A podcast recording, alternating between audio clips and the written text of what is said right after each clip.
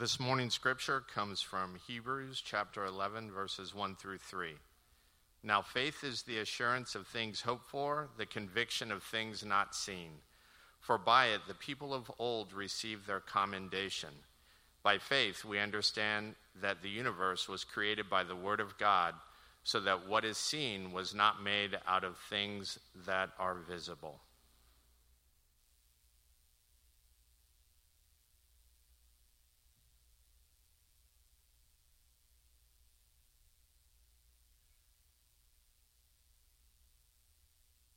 Good morning. I, I really thought I was ready, and I was not. So let's start over. it's embarrassing. Okay. My name is Sam. I'm uh, one of the elders here at Watermark. So, good morning. Welcome uh, to our community uh, this morning. Uh, Pastor Tommy is out this morning, so it's me today.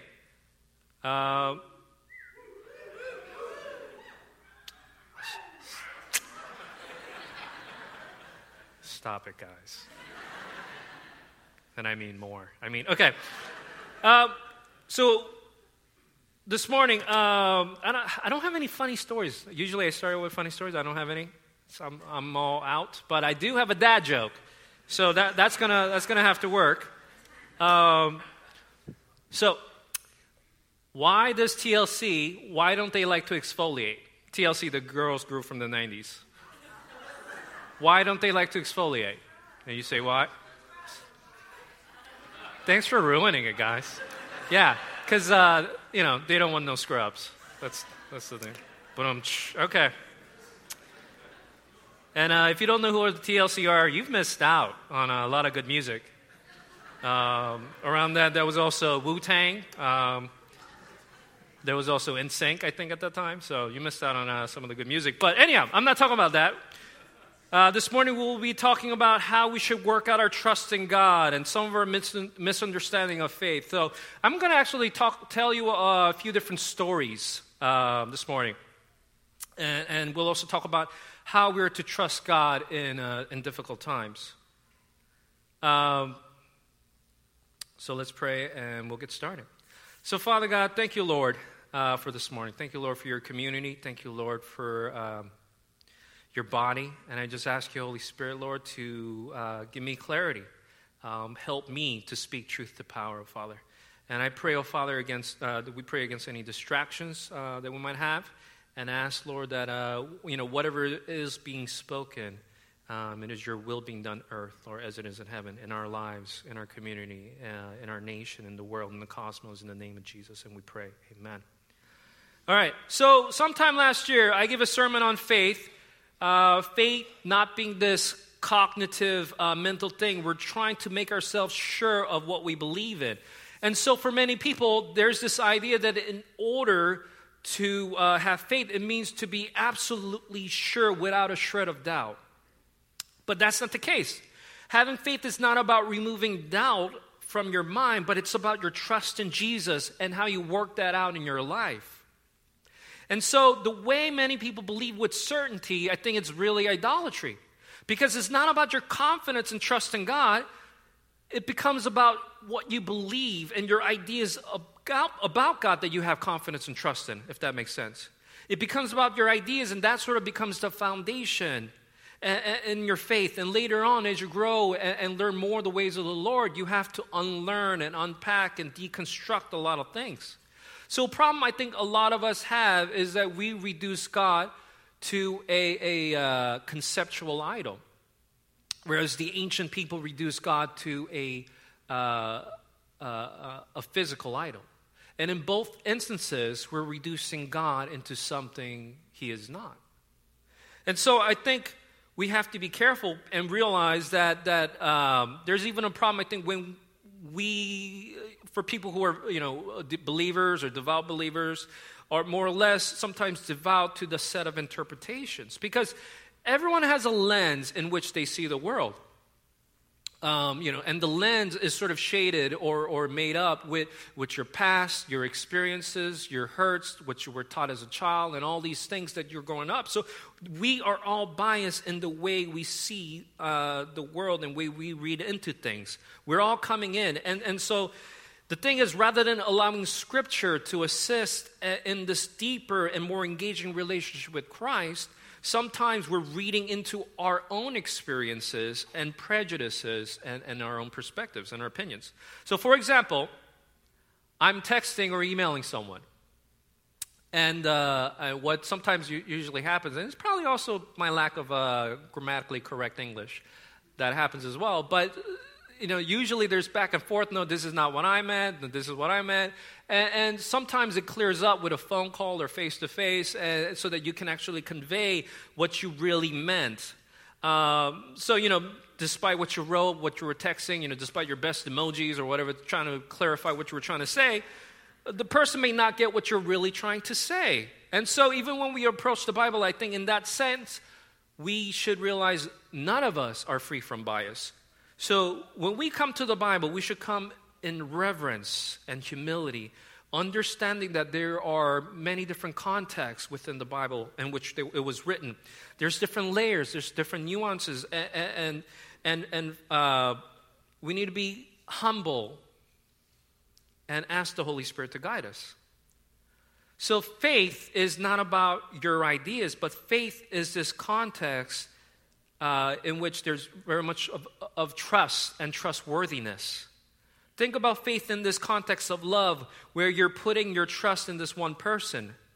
And without trust, it's tough for that relationship to grow. So it's not about our ideas about love that makes love wonderful, but being able to trust this person and to share the beauty and the hardships of the life that's shared. Well, how do we do faith then, let's say, in practical terms? How do we play this out in our life and in our prayer? Because prayer is one of these you know, um, cases where the divine sort of intersects with us, where we're able to engage with God. And so, uh, Scripture gives us some clue in Hebrews chapter 11. Now, faith is the assurance of the things hoped for, the convictions of things not seen. For by if the people of old received their commendation, by faith, we understand that the universe was created, the Word of God, so that what is seen was not made out of things that are visible. The word assurance in Greek, uh, in verse 1, is hypostasis, which to my kids, I guess, sound like a fancy hippo or whatever. But no, it's the substance of the reality of the things hoped for. The word hypostasis also appears in chapter 1 in Hebrews as stating that the Son was the very image of God's hypostasis. Faith is this conviction of things not seen. It's, it's the fundamental essence. The faith is the substantiating of the things that we hope for. And so, Pastor Tommy talked about imagination last week. And in this passage, here's this idea of being able to have imagination for the world that we see. Faith in this passage is about imagination, and it's not about mental faith, mental might, as some might think, of how strong my faith is psychologically, how I must believe. With our imagination, we're able to envision of a hope for a certain future, a particular kind of narrative and outcome. So, in this sense, everyone has faith. And let me explain that. Because everyone has faith, everyone has trust, and imagine you know, to, things to be one way or another. So, marriage is a good example or any like significant relationships, parent or child, or, or uh, you know siblings or whatever, or BFF or whatever, and and so you know sometimes there's good relationships, and so when you're away from that person, sometimes you reminisce, or even the relationship where you're together, sometimes you reminisce of the good things that have happened. You play clips and movies in your mind of the wonderful times that you had, but you also envision for the future of all the cool stuff that you'll do, all the life that you will have together. And so, in a similar sense, this is also true for a bad marriage or bad relationships. You're continually playing clips, video clips in your mind of the argument that you've had.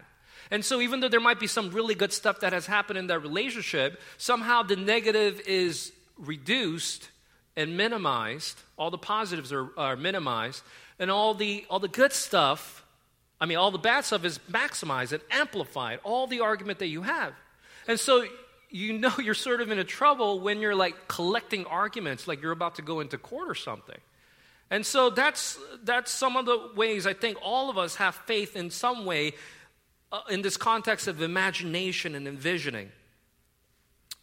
Uh, but for all of us, uh, for all of us to have faith for something in the sense uh, in Hebrew chapter 11 shows us how faith and in a, to believe in a world where it will come under the loving lordship of Jesus Christ.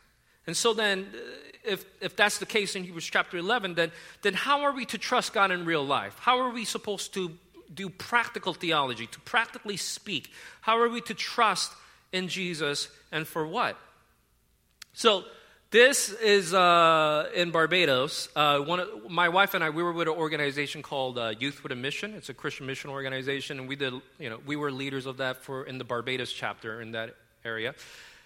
And uh, you know, the running joke, and we did a lot of stuff like we work with children, with social injustice issues, uh, discipleship, uh, mission trips, and whatever, um, both short term and long term. but the running joke is that YWAM actually stood for Youth Without Any Money.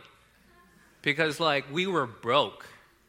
We were so broke, there were times where we would took, we just like pull out the invoices and the bills and we just prayed over them because we didn't know what else to do.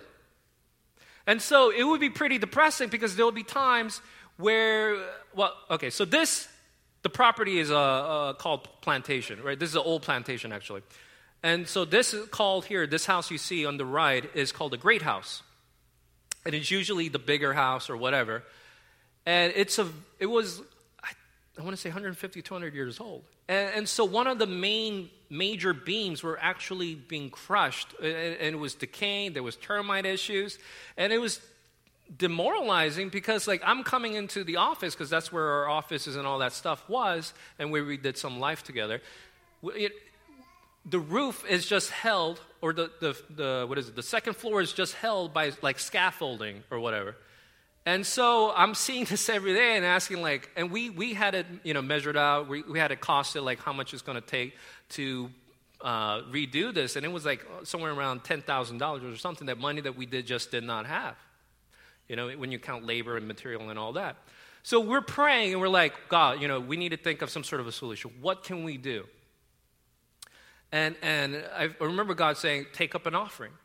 And so this is a staff of like 10 to 15 people, and none of us, you know, we're all full time volunteers. We're all relying on church and, and individual supporters. Um, but we were obedient. We took up an offering, and it was like just, I don't know, like several hundred dollars. It wasn't, it was, it would only, it would have covered a fraction of what it was.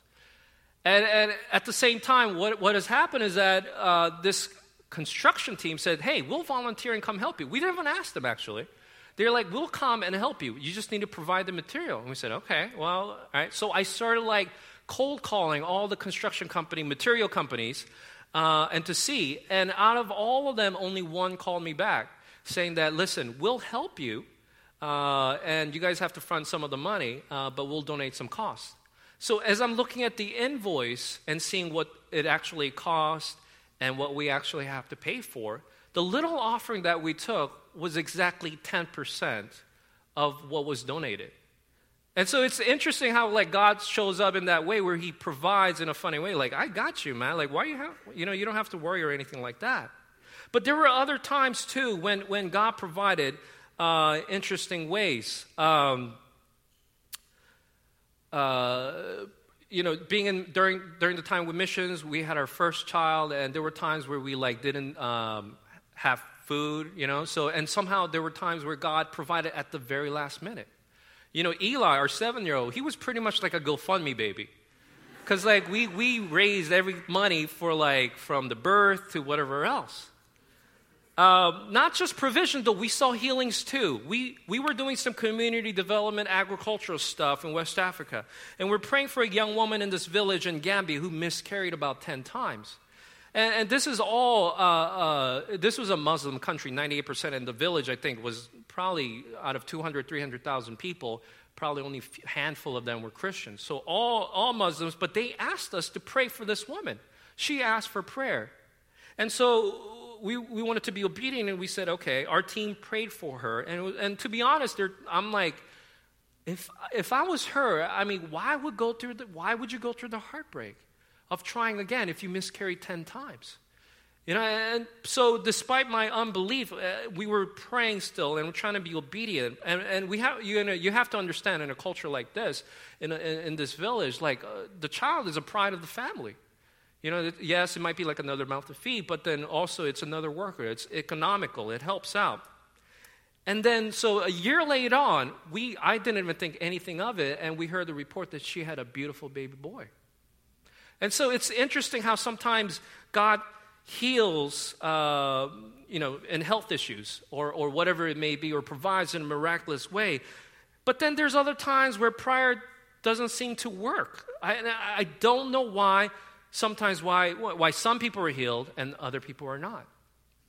Uh, working out in uh, South Africa, it was one of the fir- uh, first mission trips that my wife and I led together. And, and we were working in a, um, uh, right above uh, South Africa called Namibia, and it, we were working in an orphanage. And this lady was telling us a story that her, her boyfriend was HIV positive, but didn't tell her that. And they had a kid, and the kid became HIV positive. And, and they took years and years and years of prayer. And, and somehow, miraculously, the baby was clear of HIV. And so it's amazing to hear something like that, but at the same time, you wonder why didn't God heal the mother as well? You know, like God heals people from cancers and HIV, and sometimes He doesn't. And so I'm, I'm questioning, wondering, like, why does this happen and my kids are, you know, stuck with nut allergies? You know, it, it's, it's weird to think of, of, of why sometimes God heals and God doesn't. And the truth is, I don't know. Because there's so many variables out there. We don't know all the things that go into making something happen to bring the kingdom of reality right into us. We have no idea. We also know that there is evil that is real and present in this world. We live in a world where there's injustice and hatred and racism and wars and whatnot. And there's other forces that's working against God. You know, so like there's tons of variables that we don't know. And I, I think sometimes what we try to do what, what we try to do is just trust God with the little, even with the doubts that we might have, and, and, and uh, trust that God knows best and that He's sovereign, even when you know, there's other things at play. There was another time uh, we sent a team to Haiti. This was back in 2010. And as some of you may remember the cholera outbreak that happened uh, at the time. Um, and we sent the team before the outbreak because we didn't know the outbreak was going to happen. And somehow, luckily, they, they were there and they were able to help in that situation. The team got together, heard the outbreak. They said, "Let's see, what can we do?" And, and they went and got, bun- you know, they bought a bunch of water, and, and, they went around the village trying to see the most impacted areas and, and hand out the water. They were doing it uh, through the van, like drive-by water thing, donations. And so they're they're doing this, and there were seven or eight people in the van. Three of them swear that the water started multiplying. Two of them said it absolutely did not happen. And there was other two says we're agnostic, we don't know. We're not choosing any sides. And and I'm like, what do you do with that story? You know, like and, and I think what, what I take away is that sometimes, even if, and I'm not saying it, it did happen or it didn't happen, I don't know, I wasn't there. Um, but it sounds like sometimes when there's miraculous things that happen in your life, and, and you, when you look back, sometimes it's like you have to have faith even to believe in them again. Because we forget. We forget the miraculous power of God, how faithful He is to us, how good He is to us. And, and, you know, sometimes it's like you have to have faith for the things that you already had faith for. And you're trusting God at that uh, one step at a time in that sense. Well, there's other ways I think so that we sort of misconstrue this idea when you hear this uh type of stories. Because Christians take the faith and healing to sort of an extreme, sort of align with the sort of the certainty model of faith that I talked about in the beginning. There's some Christians who preach that, that you have to act like you already received the healing. Uh, you see in Mark chapter 11 and 1 John 5. Uh, on Mark 11 says, Therefore I tell you, whatever you have asked in prayer, believe that you have received it, and it will be yours. And so sometimes we take this into account as literal as possible, not realizing their hyper, hyperbole and, and sort of the, con, the cultural context in, in that time. And, and so let's say I took off my glasses and I believed it and I received it that my eyes were healed. And I start driving. That will be very stupid of me. All right? And so it doesn't make sense. I mean, you know, like I'll be absolutely I'm really, really blind without my glasses. Like I can't I can't see that well at all. Like if, if there was like a zombie apocalypse or whatever, some some crazy thing happened and like my glasses broke, that's it. I'm done. Like I'll be useless. You know, like my cat will abandon me. My wife's like, okay, babe, good luck. Probably not. Okay. Uh, so this verse is not about that, though. When you ask and believe, you already receive it. Why are you asking? You see, it's almost like a logical misstep. If I'm asking for it, I don't believe that it actually has happened. So you're trying to do this mental, um, you know, jump or whatever, um, jumping jacks or whatever you want to call it, uh, to make sure that your mind believes in something that it does not. You know. So we see this in Mark chapter 8 when Jesus heals a blind man. And it may be one of the weirder ways that I can think of where, where Jesus is healing uh, this person. He takes the blind man, spits in his eyes, or what, what probably could have happened was, in other translations, you know, like he spat in his own hand and rubbed it in his eye, uh, which both of them is still gross. But the guy wants a healing, so here it is. Here's, here's my saliva. And then ask, he, Jesus asked,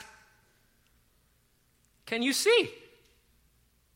And ponder that for a second. It's, it's strange. Here's the all powerful God asking, after he prayed, Can you see? Which seems to contradict about whatever you believe, you act like you received it. Why would he ask that question?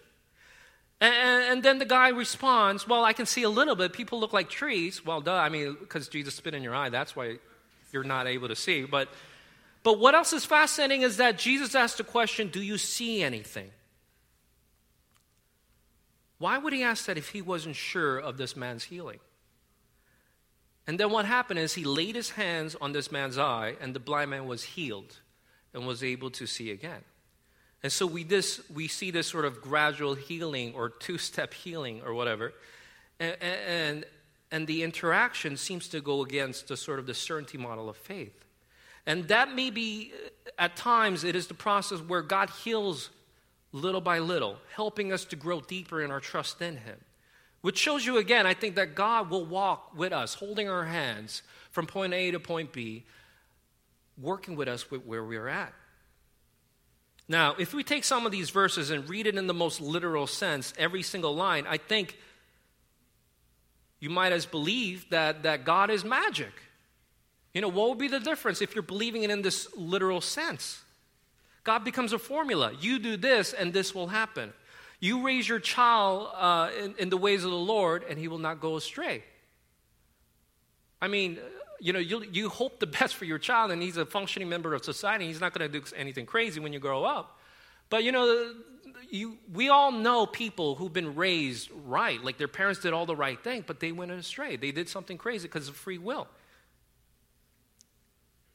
For those who say, I only and absolutely trust in God and nothing bad will hap- happen to me, well, do you lock your doors at night?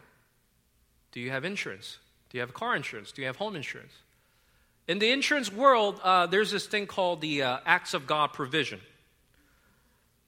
Uh, it's when there's accidents that are, that are outside of uh, human control, um, such as, you know, floods and hurricanes or whatever, earthquakes. And so, in a funny way, if you believe that passage to be true, you're taking insurance to protect yourself from God. Right? So there's this myth that somehow you commit yourself, your life to God, and you have faith that nothing really bad is supposed to happen to you. And I've had conversations with people that, that, that had their heart broken, that had failed relationships, a loss of a job, or, or something you know, tragic happens to their family, either health or illness or whatever, and they demand to know why God is doing this to them. And you might say, I never trust, I will never trust God again. But you see, we put this false narrative that God promised only hugs and high fives if you accept Jesus Christ and become a Christian. Only good things will happen to you. And, and obviously is not the case. And many quote Jeremiah chapter 29 For I know the plans I have for you to plan to prosper you and not to harm you, plans to give you hope and a future. And you're like, Yes, Lord, I believe. And that's, sorry, that's my best southern accent. My kids love it though. Okay. This is one of those cases where we cherry pick and amplify. We just tunnel vision this verse. Uh, for I know I have the plans for you, you know, promise for good and not to harm you. Well, I mean, either you haven't read the, the verse before, or the whole chapter, or the whole Bible, or you know, or the whole book of Jeremiah, because right before that, he says, This is what the Lord says When 70 years are completed for Babylon, I will come to you and fulfill my good promises to bring you back to this place. So they were already in a mess, they were in crap, and God's like trying to make them feel better to give you hope.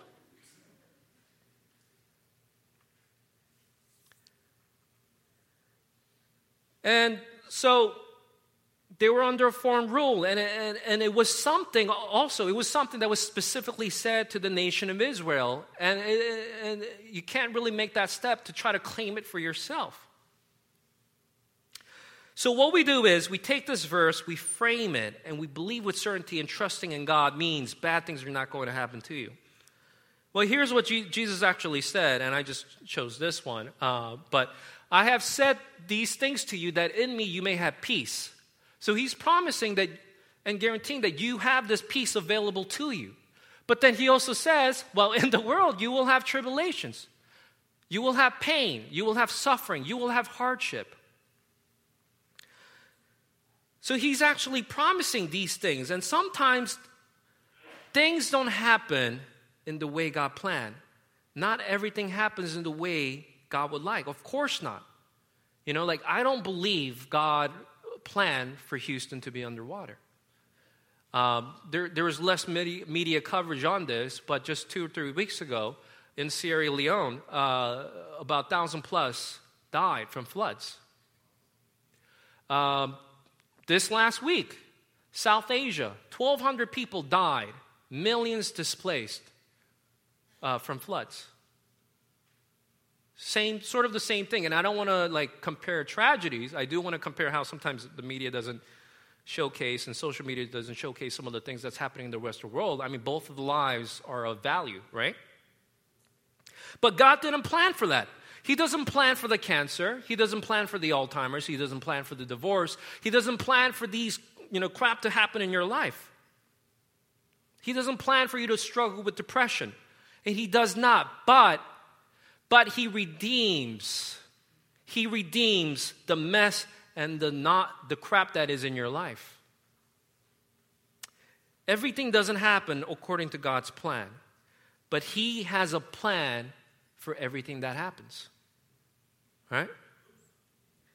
That's his sovereignty.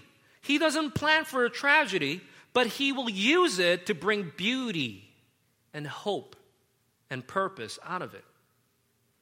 That's, his, that's the beauty of his sovereignty. God is like this sort of great tattoo artist. You know, that stupid tattoo that you got when you were a kid, you didn't know what it meant. You thought it meant like love in Chinese, but it doesn't. and, and, so God's like this great tattoo artist who will, who will you know, cover over that and bring some beauty and, and significance and meaning over it and, to, and, and hide what's underneath, the ugly. There's times in our life that I think we live with pain that just doesn't seem to go away. Whether it may be chronic pain, dysfunctional family, depression that you're just living with, and, and it seems like forever. And it seems like something that we just cannot, it cannot be corrected, and maybe there's no peace to it at the moment.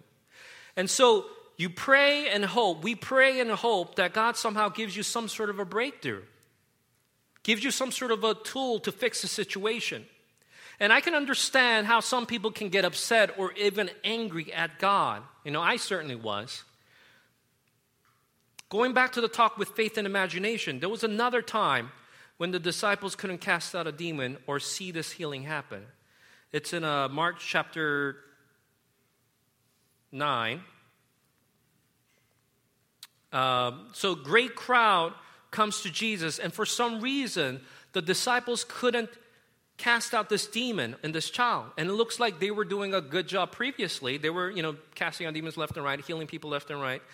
And, uh, and, and frustrated, the father brings the child to Jesus, asking for compassion, asking to heal my child and cast the demon away. And Jesus says, All things are possible for the one who believes. And immediately the father of the boy cries out, I do believe, but help me with my unbelief. And Jesus cast out this unclean spirit. And right after the disciples asked, Why couldn't we have done this? And he told them, This kind can only come out from prayer. Here's an honest response from the father, desperate for the child to be well, and cries out, I believe, but help me with my unbelief. Help me with my doubts, because I can't seem to see the end, end of this.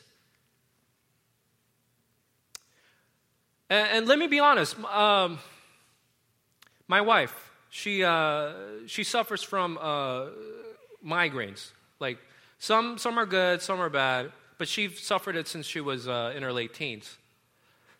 There's times that I pray for her migraines, but it's hard for me right now to believe that she will be healed. But I still do it because I want to be obedient and try to bring the kingdom of God to right now for His will to be done earth as it is in heaven. So, with what little faith I have, I try to pray despite not being able to see the end of this pain. And I'm sure some of you may agree with this. Same thing with this father who's bringing, desperate, bring uh, his kid to, uh, to Jesus, and he's being absolutely honest.